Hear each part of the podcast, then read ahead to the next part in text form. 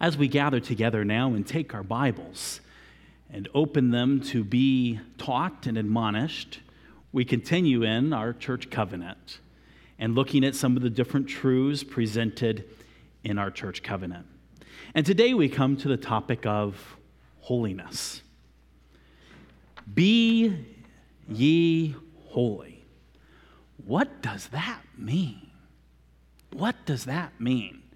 Now, let me tell you a little story of something that happened recently in our home, and I'm going to embellish it. I'm going to exaggerate it a little bit. Picture with me two little boys cleaning up their room. Can you picture that? Now, little boys in their room sometimes have messy rooms, and there are sometimes clothes laying on the floor.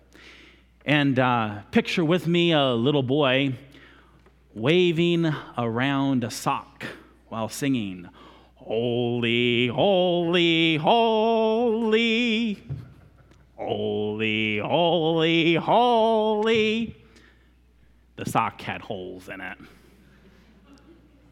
Is that holiness? Is that what we seek to purpose to do as a church? For we strive the advancement of this church in knowledge, holiness, and comfort. Wearing holes and stuff? No. It's silly to even think about that. But you know, as I've heard the story recounted, I told you I'm embellishing it, but there's a little bit of truth to it. I, I heard that regarding that holy sock, um, the other brother objected to referring to the sock as holy in the sense that it had holes in it, and said, Oh, no, no, no. This sock is holy because it is set apart for you. Maybe you can kind of tell the pecking order here going on. The holy sock is set apart for you. That's what makes it holy. Now we're getting a little bit more in the right direction, right? Well, Poppy here has another suggestion of how we can continue to talk about this holy sock that is holy and holy set apart for one child. There's a time coming when that sock is going to be holy in that it will be set apart in the landfill. Did you follow it? It will get thrown away, set apart in the landfill. Some of you guys don't get that. In our house, we always talk about things going to their, their forever home. Let's let this go to its forever home. And that's a special place. Um, it's a mountain, it's in Elkhart. It's a really cool place to visit with your kids called the landfill. All joking aside, though, holiness. What is it? It actually is a very serious and somber subject. In fact, it's also a deeply misunderstood topic. It's also a topic that has been twisted to mean something that it's not. And so it is very important for us to understand what is holiness and how it applies in our own lives. It's very important. Some, even in modern world, have discarded the word's use entirely and application to Christians and their lives. But we as a church have covenanted together, as is in our church's covenant, which you'll find a copy in the back of the hymnal, that as we are believers and baptized into the name of Jesus Christ, we covenant one with another to engage by the aid of the Holy Spirit to strive for the advancement of this church in holiness. Now, if we have covenant together for such a goal and purpose, it's vitally important that we understand what that means and also what it does not mean. Well, part of the humor of the story I just shared with you is a play on the meaning of the true word holy. The word holy or sanctify literally means to set apart. That's the reason why your Bible, which really isn't an accurate description because I have a house full of Bibles, every book is a Bible. The word Bible means book, but we refer to this as the holy book, the holy Bible, because it is set apart as special because it is different from all the other books because this book is the Word of God. So to be holy literally means to be set apart. To be set apart. And in the Christian's life, it is very important for us to recognize that we as individuals are holy and are to be holy in anticipation of the day in which we will be completely holy. We're set apart unto God. When we have believed in the Lord Jesus Christ, we are put into Christ. We are set apart to God, for we are in God and He in us. And Jesus prayed that we would be continually set apart. He said and prayed that to his heavenly Father that we would be sanctified, that is, set apart, made holy by the Word of God. For the Word of God is truth. And as we learned last December, we looked at different aspects of the word sanctification. There's a day coming when, in the presence of Jesus Christ at his coming, our holiness will be completed, fully completed in his very presence. And so, with that reality of who we are, how do we, what does it mean that we strive for the advancement of this church in holiness? Well, we've established the fact, a whole sermon on it last December, of the fact that we are holy when we are saved, we are put into Christ. And that holiness should change our lives, it should change our church. Take your Bibles and turn with me to 1 Peter. 1 Peter gives us an explicit command as Christians to be holy. And I'd like for us to look a little bit at what is declared here. And then we're going to survey a few other scriptures that speak of us needing to be in the pursuit of holiness.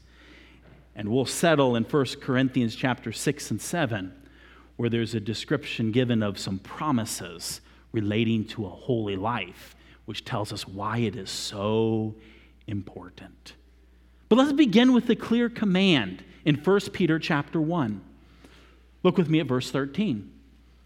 Wherefore, considering the fact that we have a glorious salvation, including such that the angels desire to look into it, wherefore, considering this truth, gird up the loins of your mind, think, be sober, that is, have understanding, and hope to the end for the grace that is to be brought unto you at the revelation of Jesus Christ.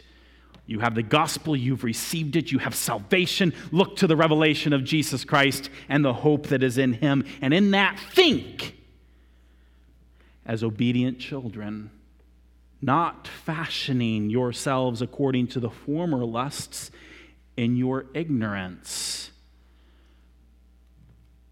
We are now the children of God if we are saved. We are set apart in Him. Thereby, if we are the children of God, we will be obedient children, obeying Him. And we will not be fashioning ourselves according to our former lusts. Those passions and those desires that we had before we were holy, before we were set apart in Christ, they are now former, they are now past.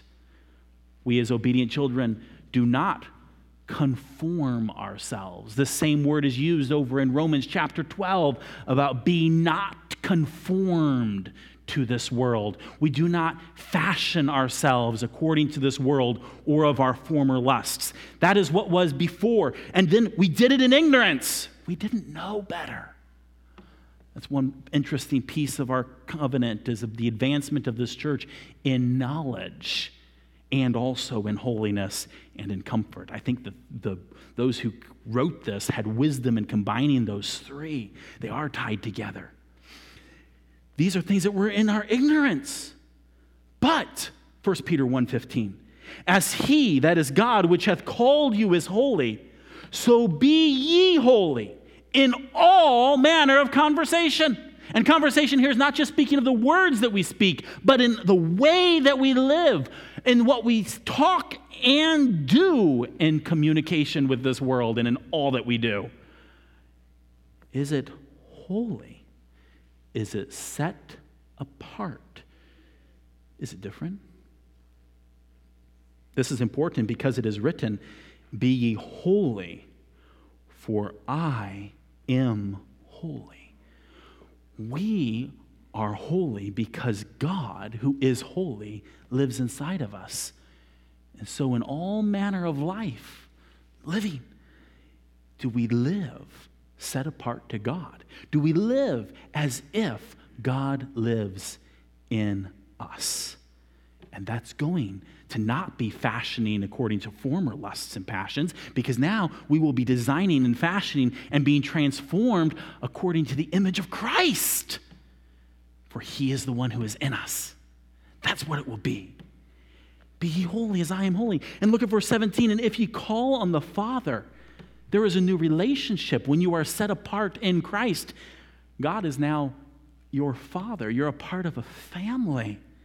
And in that family, you're holy. He is without respect of persons, and he judgeth every man according to his work. And so, knowing this reality and truth, that he is righteous and that he is holy and he judges men, we pass the time of our sojourning here on this earth, in this life, in fear a fear of God. He is holy. This is one reason why holiness is an uncomfortable term for some people because it is tied to a fear of God. We have to be careful in acknowledging that truth while also not towering away from it because the holy relationship is in the fear of God, but it is a precious relationship with God as your Father, the Holy One. Do we pass our sojourning? Are we holy as He is holy? This should change our lives. We have been purchased. Even our bodies have been purchased. In Romans chapter 6, it speaks of yielding our bodies as servants to righteousness unto holiness. When Christ is in us, he will use this body not for wrong, evil things, but for those things which are right and holy and good. Romans chapter 12, verses 1 and 2 speaks of us day by day presenting ourselves as a living sacrifice.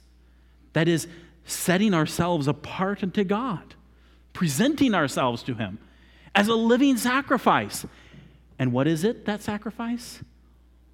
Holy holy. This is why we as a church, we strive for the advancement of this church in holiness, to encourage one another to day by day, moment by moment in our lives, to be presenting ourselves to our God as a holy sacrifice. And this is reasonable considering who He is and what He's doing for us. Holiness, set apart to God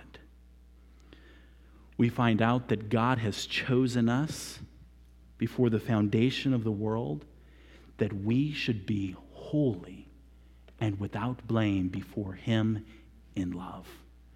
We are set apart in Him, and this should make a difference in our lives. Take your Bibles and turn over with me to First Thessalonians. First Thessalonians is a wonderful letter, and it describes some things God desires to do in our lives. In 1 Thessalonians chapter 3, Paul is writing to the Thessalonians and he's desiring to be with them. He had to flee Thessalonica for his life. And he wants to go back. And he's telling them of how much he wants to come back. And he's heard so much about their faith and their strength in their faith.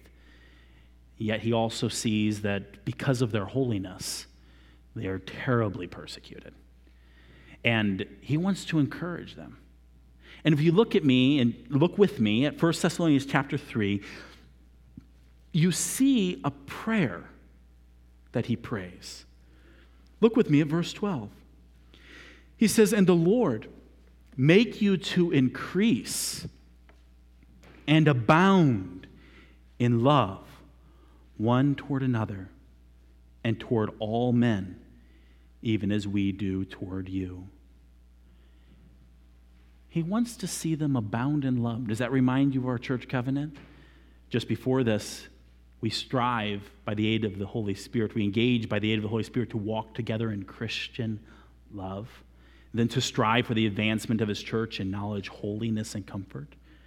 Here, this desire of Paul is in verse 12 to make his church to increase and abound in love one toward another and toward all men and Paul says, even as we do toward you, may love abound. To the end, there's a goal. To the end, that He, this is the Lord, may establish your hearts unblameable in holiness before God, even our Father, at the coming of our Lord Jesus Christ with all His saints. God has set you apart, and He has the goal that at His coming, you will be there with Him, unblameable and in holiness before God, fully set apart. So this is what we talked about last December is progressive sanctification. It's an ongoing, we are we striving for this, this advancement within the church. He goes on, though, to speak of what this looks like because it's not just a positional thing, it makes a difference. For he says in chapter 4, verse 1 Furthermore, then, we beseech you, brethren, and exhort you by the Lord Jesus, that as ye have received from us how ye ought to walk and to please God, so ye would abound more and more. This holy living is something that is, a, is pleasing to God, and Paul speaks of how it was taught to them, and he's encouraging them that this is something they continue in and they abound more and more. That's what we need to do. Verse 2 For ye know what commandment we gave you by the Lord Jesus. For this is the will of God. I love that phrase because so often, especially as young people are growing older, we ask this question What's God's will? You know, my first answer when anybody ever asked me that? obey. Just obey because many times in the scriptures, God says explicitly, This is my will for you. And here he's about to state one of those. For this is the will of God, even your sanctification. God's will for our lives as a church is our sanctification. That is a day by day continual setting apart holiness unto God. Not being fashioned or conformed to this world or our former lusts, but rather being set apart unto God. He goes on here in 1 Thessalonians and deals with one of the very specific aspects relating to our bodies. And one aspect of being sanctified is that you should abstain from fornication, abstain from sexual immorality Goes on to speak, for every one of us know how to possess, that every one of us would know how to possess our vessel, our body, in sanctification and honor. Do we use this body as it belonging to God, being set apart to God and in God? That should make a difference in our lives and how we use it, and especially in the context of what is moral and immoral. Abstain from fornication. It's not in the lust, verse 5, of the concupiscence. That's this passion, lusts of lusts of passions. Even as the Gentiles which know not God, it's not that. And he goes on and teaches these things. And I'd love to teach through First Thessalonians, but we need to keep moving because there's a lot more here. And concluding here in verse 7 For God hath called us not unto uncleanness, but unto holiness. We to be set apart to God in all of our lives. One particular part is in our bodies, the members of our body. How do we use those in righteousness and in holiness? But let me go high level again for you on the question of holiness. What is it? How do you live it? A lot of things that we do, actually, can I be blunt? Everything that we do is a result of what we think and believe. What we think and believe. That's why in Romans 12 it tells about presenting ourselves a living sacrifice, holy, acceptable unto God, and then it speaks of the renewing of our minds how we think and how we live, how we think about our relationship with God and what holiness is, will impact how we live it. Being holy, some people have thought, is to create a whole system of rules, laws, guidelines to create holiness. That's not the way it's done. That's not the way it's done. Holiness is a relationship. It is a relationship to God, and that relationship impacts all of our other relationships. Think about marriage. In fact, one of the goals Christ has as the husband of the, his bride, the church, is to set her apart, to sanctify her in holiness. That's a relationship. When you marry, you say, I forsake all others for you. You are set apart from all the others as sacred. Now, some struggle with this idea, but it's a mutual, you are mine. There is a godly jealousy that is there. Right? Jealousy is different than control and oppression.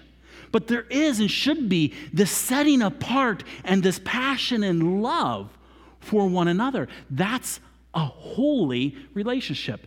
Any marriage that doesn't have holiness is broken. Nowadays, they call them open marriages. It ain't a marriage. The whole point of marriage is that it's holy. You have a relationship in which each other are set apart. You're one and set apart from everything else. So it is true with holiness in general. We all have a relationship with God, and that relationship makes a difference. When you passionately love and set yourself apart to your wife, there are a lot of things you're not going to do. You ever thought about that? There's a lot of things that you're not going to do. Even the world knows this, they understand this concept. You're not going to do things. And when you're set apart to your wife, there are other things you are going to do. You see the parallel? It's that relationship that will change how we live. Very, very important aspect of what holiness is. The Corinthian church needed to understand this relationship desperately. The truth is, is that the, the city of Corinth is very parallel to much of modern America in our society and in our morals. There's, there's a lot of similarities between Corinth and modern America relating to morality.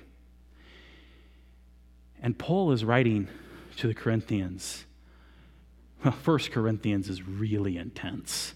There were some really, really bad things that had been crept into the Christians' lives at Corinth and into the church, and that the church was allowing. And Paul wrote 1 Corinthians and didn't spare the words in rebuking and correcting them very forthright. So strongly that even in 2 Corinthians, he, he kind of wrote and said, I, I, I was concerned that I was too hard on you. But yet he needed to be, and he recognizes it. But now he's going to write to them and he's going to plead with them here about the relationship of holiness. The section we're going to look at is found in 2 Corinthians chapter 6, verse 11 through the first verse of chapter 7. Don't let the chapter division confuse you, just so you know, because the, the first verse of chapter 7 is the climax of the whole section. Don't let that chapter division confuse you. You might actually, if, if your Bible doesn't already put it together, line it together, make it crystal clear that it ties together. You can't read through chapter 6 and end at verse 18. You've got to read chapter 7, verse 1. Why? Because it says in chapter 7, verse 1, having therefore, again, we ask that question, what's it therefore? Having therefore these promises, dearly beloved, let us cleanse ourselves from all filthiness of the flesh and spirit, perfecting holiness in the fear of God. Sound familiar? It's exactly what Peter wrote. Why does it sound familiar? Because Peter and Paul were both inspired by the Holy Spirit to write it. And the theme is true. We are to be perfecting holiness in the fear of God. This is the verse, if I were to pick one verse that I would put here in our covenant to back up scripturally why we declare and we covenant together to engage together by the aid of the Holy Spirit to strive for the advancement of this church in holiness. We need to have this desire to be perfecting holiness in the fear of God. What's that mean? It's a maturing holiness. It is a goal of a complete holiness. Perfecting holiness. Is this our goal? And why would this be our goal? That's the reason why we have to look at back to chapter 6 and verse 11 and following because it's tied together we have these promises, dearly beloved. Why would you live holy? Why would you cleanse yourself from the filthiness of the flesh and spirit? And why would you be perfecting holiness in the fear of God? Dearly beloved, it's because we've got some promises. What are those promises? Well, let's go back and let's read the whole passage here to set ourselves in context, and then we'll come back and look at some things. 2 Corinthians chapter 6 verse 11. O ye Corinthians, our mouth is open unto you. Our heart is enlarged. You're not straitened in us, but you're straitened in your own bowels. No, for a recompense in the same. I speak as unto my children. Be ye also enlarged. Be ye not unequally yoked together with unbelievers. For what fellowship hath righteousness with unrighteousness, and what communion hath light with darkness? And what concord hath Christ with Belial? Or what part hath he that believeth with an infidel? And what agreement hath the temple of God with idols? For ye are the temple of the living God. As God hath said, I will dwell in them and walk in them, and I will be their God, and they shall be my people. Wherefore, come out from among them and be ye separate, saith the Lord, and touch not the unclean, and I will receive you, and will be a father unto you, and ye shall be my sons and daughters, saith the Lord Almighty. Having therefore these promises, dearly beloved, let us cleanse ourselves from all filthiness of the flesh and spirit perfecting holiness in the fear of God. Did you see the relationship aspect of it? Did you see it? God wants to be your father. You, as a Christian, are his sons and daughters. You are the sons and daughters of the Lord Almighty. And that privileged relationship of being set apart in God's family is holiness. And that should change every aspect of our life, all manner of conversation. Our entire life should be changed. And that's the whole point that he is making here to the church, the bride of Christ at Corinth. And he knows it's going to be hard for them to get. Do you know why?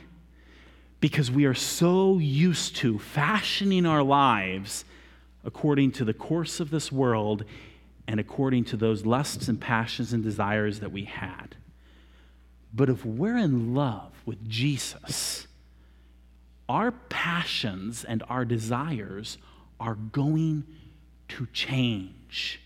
The Old Testament proverb says, In all thy ways acknowledge him, and he shall direct thy paths. The verses that continue on speak of God giving to us the desires of our hearts. Well, if we're in love with this world, or if we are in love with these lusts of the flesh, or the body of the spirit that is wrong, then we're going to be doing those things. But if we are in love with Jesus, remember the marriage relationship, which is what our relationship with Jesus is parallel to? If we're in love with Jesus, we're going to do the things that please Him. Our desires are going to be the same desires as His because we are in love. There is that relationship. It's going to change our lives. There are things we won't do, and there are things that we will do. But it's not about the things that we do, it's about how we think and how we desire. Why do I go back there? Because what you do is a result of what you think and what you desire. And so, if there's something wrong in what you are doing, the problem is not, well, it isn't what you're doing, but the, the, the, solution to the problem is not by just outwardly fixing that, but of going to the heart and fixing the desires and the beliefs, fixing the relationships. Think of a marriage again. When there's a problem in a marriage, is it sufficient for one side or the other to just stop doing the wrong and not have a change in the heart? We see that as an obvious problem, don't we? So it is true in our relationship with Christ. And this is so, so important because we all have desires, affections. There's a little bit of um, interesting language, to say the least, here in, first, in 2 Corinthians chapter 6. He speaks here of, of them, their, their bowels. Did you see that there in, in verse 12? What in the world is that? Well, maybe put it in modern colloquial expressions is it's that gut feeling. that gut desires. What's your gut telling you? We ask that question, don't we? We're just as weird as these people. See? You guys aren't following me. The, the, the, the, this is what the bowels are. These are what the people's passions were, what their desires were. And Paul, knowing that this whole relationship with the world, this whole relationship with the world is, is a problem for this church at Corinth, he, he, he, he appeals to them on an emotional level. Oh, ye Corinthians, he says, our mouth is open unto you. That's like saying, I'm just going to say it the way it is. I'm going to be frank with you. I'm going to be candid with you. I'm going to be very direct with you. I'm just going to speak. But at the same time, know for a fact that though I'm going to speak just frankly and bluntly and directly with you, my heart is enlarged. Well, what's that in modern colloquialism? He has a big heart. Exactly what he's saying. He has a big heart. He says, I'm going to speak to you really bluntly, but don't just know my heart is big. I have a big heart for you. My heart is enlarged. He says, Then ye are not straitened in us, but ye are straitened in your own bowels. What in the world is that? Well, he's saying to them, You have a problem of restraint. And it's not because of me, it's because of where your affections are. Your affections, your desires, your passions, may I say, your lusts, are keeping you from what is true. And so he says, I'm going to, what's the reply to this? What's the answer? I'm going to speak directly to you. I'm going to speak to you as my children. This is something that's interesting. This, us adults, we, we, we, we speak sometimes at a higher level and we use indirectness. And Paul says, No, here, this, this conversation needs to come right down here. I'm going to speak to you as children. There's a debate, and I'm not decided which side of the debate I fall as to whether or not this is a derogatory statement to them in the sense of saying, You're acting like children, grow up, or if this is, I love you like a little child who needs help in growing up. I can see it either way. I'm going to speak to you as, as, as, as children. You need a big heart too. You've got affections, your bowels are tied to the former lusts, are tied to this world. You need a big heart. Dearly beloved, that's what he calls them here later, for what I'm about to say to you. Be ye not unequally yoked together with unbelievers. I'd like to have you look at this passage very specific in a specific way. Instead of emphasizing the word, the words unbelievers, unrighteousness, darkness, Belial, infidel. I'd like for you to watch and to pay attention to the relationship words. This is about a relationship.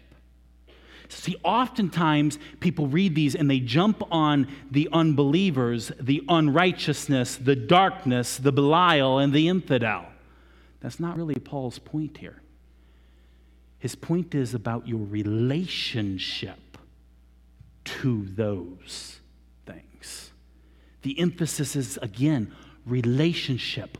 Holiness is about a relationship. That's why he's saying, I love you. I have a big heart for you. And it's because of my big heart for you, I've got to have a frank father son conversation about your relationships, kids. Do you ever have those in a home? You got to talk about your kids' relationships to people and things. That's what Paul's saying here. We got to talk about these relationships. And he starts with his relationship with one another. So, again, what are the relationship words? Verse 14 unequally yoked together, fellowship, communion concord, part, agreement. Do you see those relationship words? You're not going to change the fact that there are unbelievers. You're not going to change the fact that there is unrighteousness. You're not going to change the fact that there's darkness. You're not going to change the fact of the Belial. You're not going to change the fact that there are infidels. You're not going to change the fact that there are idols. What you can change is your relationship to them. What is your relationship to them? This is what holiness is all about. You and I, as Christians, you, the church, we, the church, are set apart in Christ Jesus. That's a relationship. We are united with Him. And that relationship should change all other relationships. Everything should be changed because of that relationship. And he says, point blank here, clear be not unequally yoked. We don't have time today to go into exegeting and discussing each one of these, but here, look at them unequally yoked together with unbelievers. One practical application of this is very explicitly in relationship of marriage. How can you be yoked together in marriage with an unbeliever? There are other applications that this could come together in what those relationships are. How, what is the yoking together? Fellowship. For what fellowship hath righteousness with unrighteousness? You and I, we are righteous. What fellowship? That relationship of spending time together, of doing things with a common goal and purpose. Does righteousness and unrighteousness have that? What communion hath light with darkness? See, some of these relationship terms are overlapping. This is in extension somewhat to the word fellowship. The communion. We have communion. What is that? That is a time in which we gather together in a unity and in a fellowship, different but together still, of remembering, of giving thanks, and of looking to the future, and of sharing together. What concord? Is there a one accordness? Can you have a one accord? That's concord relationship. Does Christ have with Belial? May just as summary, just say demons, devils. And he that believeth with an infidel. What part do you have? Is there a part? What part? What's the connection there? Is there an agreement with the temple of God with idols? And then he makes this point You are the temple of God. The Lord Almighty lives inside of you. You are the temple of God. Would you have relationship? What's your relationship with idols? And not just those carved of wood, gold, silver but of the idols of the heart. Is there an agreement there? What's the agreement? And here is why holiness is real. And this is what the whole passion and priority of holiness needs to be. And that is these promises. The case has been laid, and now Paul is addressing these promises that are the core of a relationship. What is marriage? Marriage is that covenant. What is a covenant? A very special promise.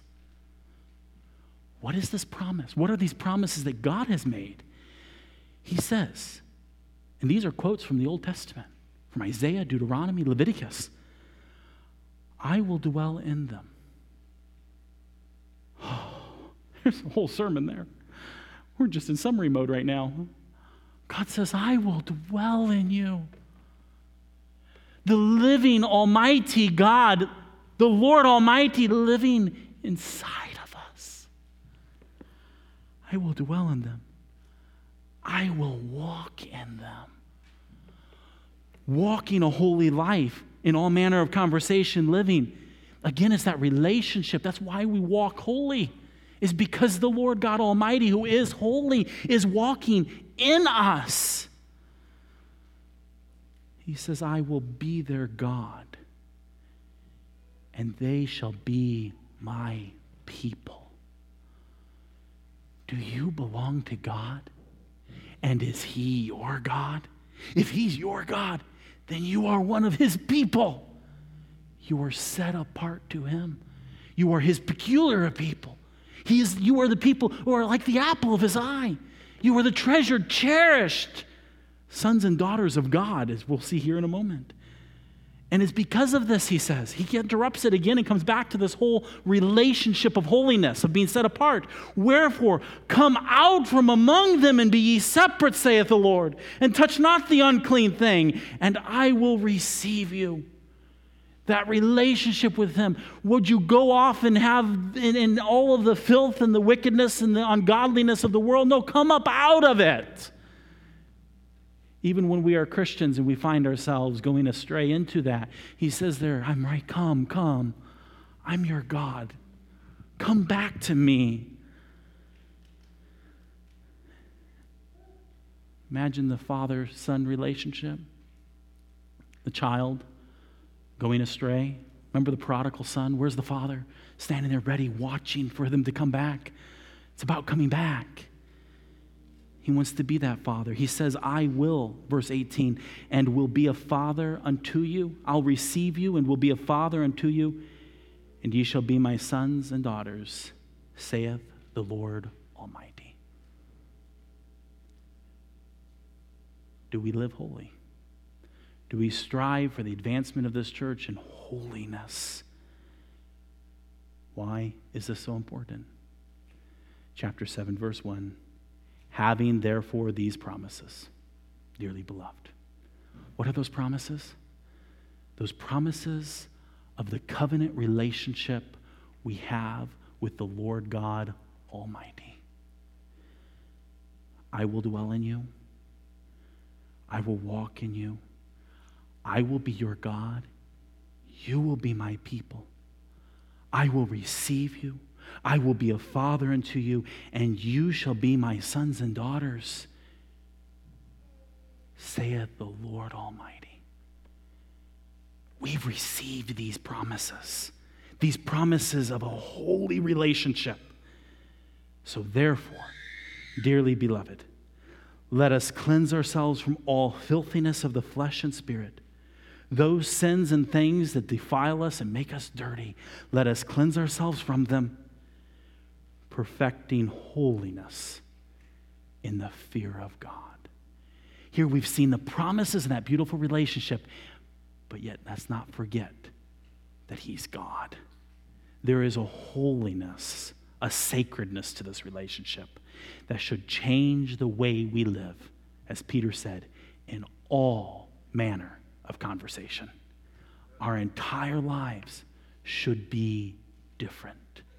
It's not about sitting down and creating a list of all of this and that and that and this.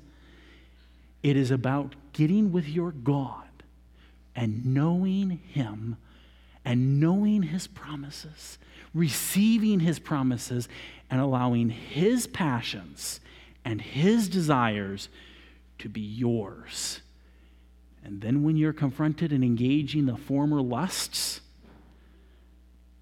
or this world, your relationship will be a relationship of holiness. There will be a separation from it, not a despising or a looking down of. It's a different relationship because you have a love for your God a love for your God. Let us, as a church, engage by the aid of the Holy Spirit to strive for the advancement of this church in holiness. Let's keep working, abiding in and on our relationship with Jesus. That's what it's all about. Let's pray. Gracious God and Heavenly Father, we bow to you and give thanks that you are our Lord God, that we are your people, that you have accepted us in the beloved, that you have adopted us. What a privilege we have. We rejoice this morning and praise you for these promises you have made. May those promises always be before us as we walk in this life, as we have exposure to unbelievers, to unrighteousness, even to those things of devilish nature.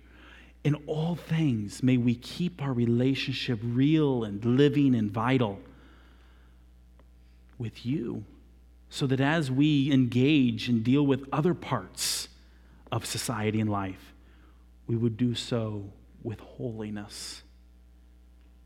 May your passions and desires be ours. Teach us how to live soberly and righteously and godly in this present world. May each of us present ourselves to you a living sacrifice that is holy and acceptable to you. Renew our mind, we pray May we continue in your spirit and in your word that our minds might be transformed, our lives transformed. May we be on guard and alert, that we be not conformed or fashioned after this world or after the former passions and lusts and desires of those things that would make us filthy and unclean. But may we, with a passion and love for you, know and experience your life flowing through us. For we are in you, we are hid in you, in your life. You are our life. May we live in that reality and be aware and conscious of the darkness around us, of the unrighteousness around us, of the wickedness and evil around us. And may we have a relationship with you that is built even stronger as we see these threats about us. May your church truly advance in holiness. May we be perfected in holiness. We pray that you would do this, this work in your people. It's in your name we pray. Amen.